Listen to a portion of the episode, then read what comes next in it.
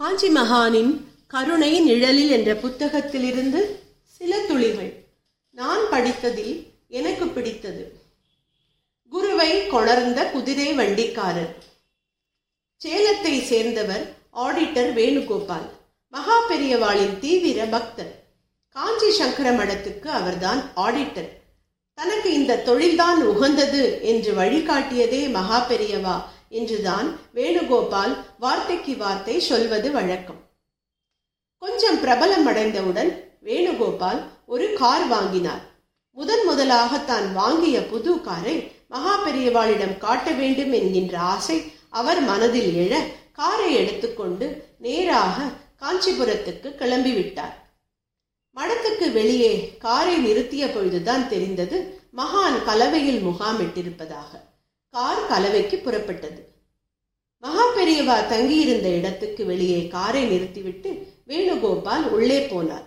வேணுகோபால் உள்ளே வருவதை பார்த்ததுமே கார் வாங்கியிருக்கியோ? என்றுதான் கேட்டார் மகா பெரியவா இத்தனைக்கும் உள்ளே நுழைந்த வேணுகோபால் காரை பற்றி எந்த பேச்சையுமே ஆரம்பிக்கவில்லை. விக்கித்து போனார் ஆடிட்டர்.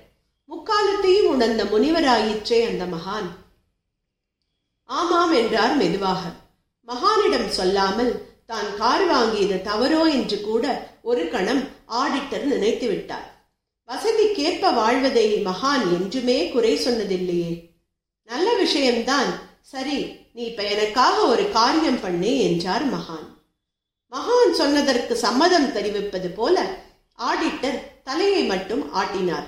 மகான் பேசினார். இங்கிருந்து நேராக கொஞ்ச தூரம் போய் கிழக்கே திருமணம். அந்த வழியே போனா ஒரு குளம் வரும். அந்த குளத்தங்கரையிலே ஒரு கிழவர் உட்கார்ந்து கொண்டு இருப்பார். அவரை உன் கார்லேயே இங்கு அழைச்சுண்டு வா. என்ன செய்தியா? மகான் பேசி முடிப்பதற்குள் ஆடிட்டர் புறப்பட்டு விட்டார்.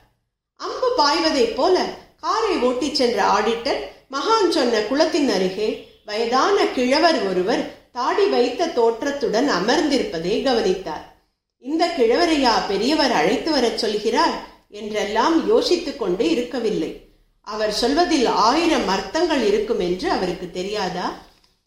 கிழவரின் அருகில் போய் மகானின் உத்தரவை சொன்னார்.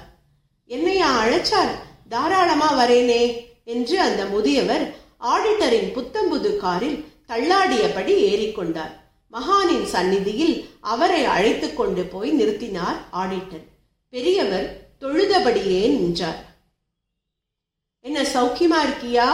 பெரியவா கேட்ட கேள்வி. இதோ இருக்கே. மகானின் கட்டளைப்படி அந்த முதியவருக்கு மடத்தின் உபச்சாரங்கள் செய்யப்பட்டன. வேஷ்டிகள் சால்வைகள் செலவுக்கு சிறிதளவு பணம் எல்லாம் திருப்தியாக கொடுத்த பின்னர் காஞ்சி மகான் ஆடிட்டரிடம் சொன்னார் இவரை கொண்டு போய் எங்கே இறக்கி விடணும்னு சொல்றாரோ அங்கே விட்டு விட்டு வா. முதியவருக்கு திரும்பவும் கார் சவாரி. ஆடிட்டர் அவரை கொண்டு போய் விட்டுவிட்டு மகானின் இடத்துக்கு மீண்டும் வந்தார். அந்த கிழவர் யார் என்று அவரும் கேட்கவில்லை. மகானும் சொல்லவில்லை. ஆடிட்டர் வேணுகோபால் மகானின் எதிரில் பவ்யமாக கை கட்டி நின்றார். இப்போ நீ இங்கே அழைச்சிட்டு வந்தியே அவர் யாருன்னு தெரியுமா? தெரியாது என்பது போல தலையை மட்டும் ஆட்டினார் ஆடிட்டர். நான் சின்ன பையனா இருக்கிறச்ச இவர்தான் திடீரென ஒரு நாள் என்னை குதிரை வண்டியில் அழைச்சிண்டு வந்தார். எதுக்குன்னு எனக்கு அப்ப தெரியல. இங்கே வந்த பிறகுதான் அறுபத்தி எட்டாவது பீட்டாதிபதி நான் தான்னு சொன்னான். எனக்கு அந்த நேரத்திலே சம்ஸ்கிருதம் தெரியாது வேதங்கள் தெரியாது. இங்கே வந்த பிறகுதான் எல்லாமே பாடம். எத்தனை வருஷமாச்சு பாத்தியா? முதன் முதலா இந்த பெரியவர் தான் என்னை தன்னோட குதிரை வண்டியிலே உட்காத்தி வச்சு இங்கே அழைச்சிண்டு வந்தார். அவருக்கும் என்னை இங்கே எதுக்காக அழைக்கிறான்னு அப்ப தெரியல. அவரை என்னாலே எப்படி மறக்க முடியும்? திடீர்னு ஞாபகம் வந்தது.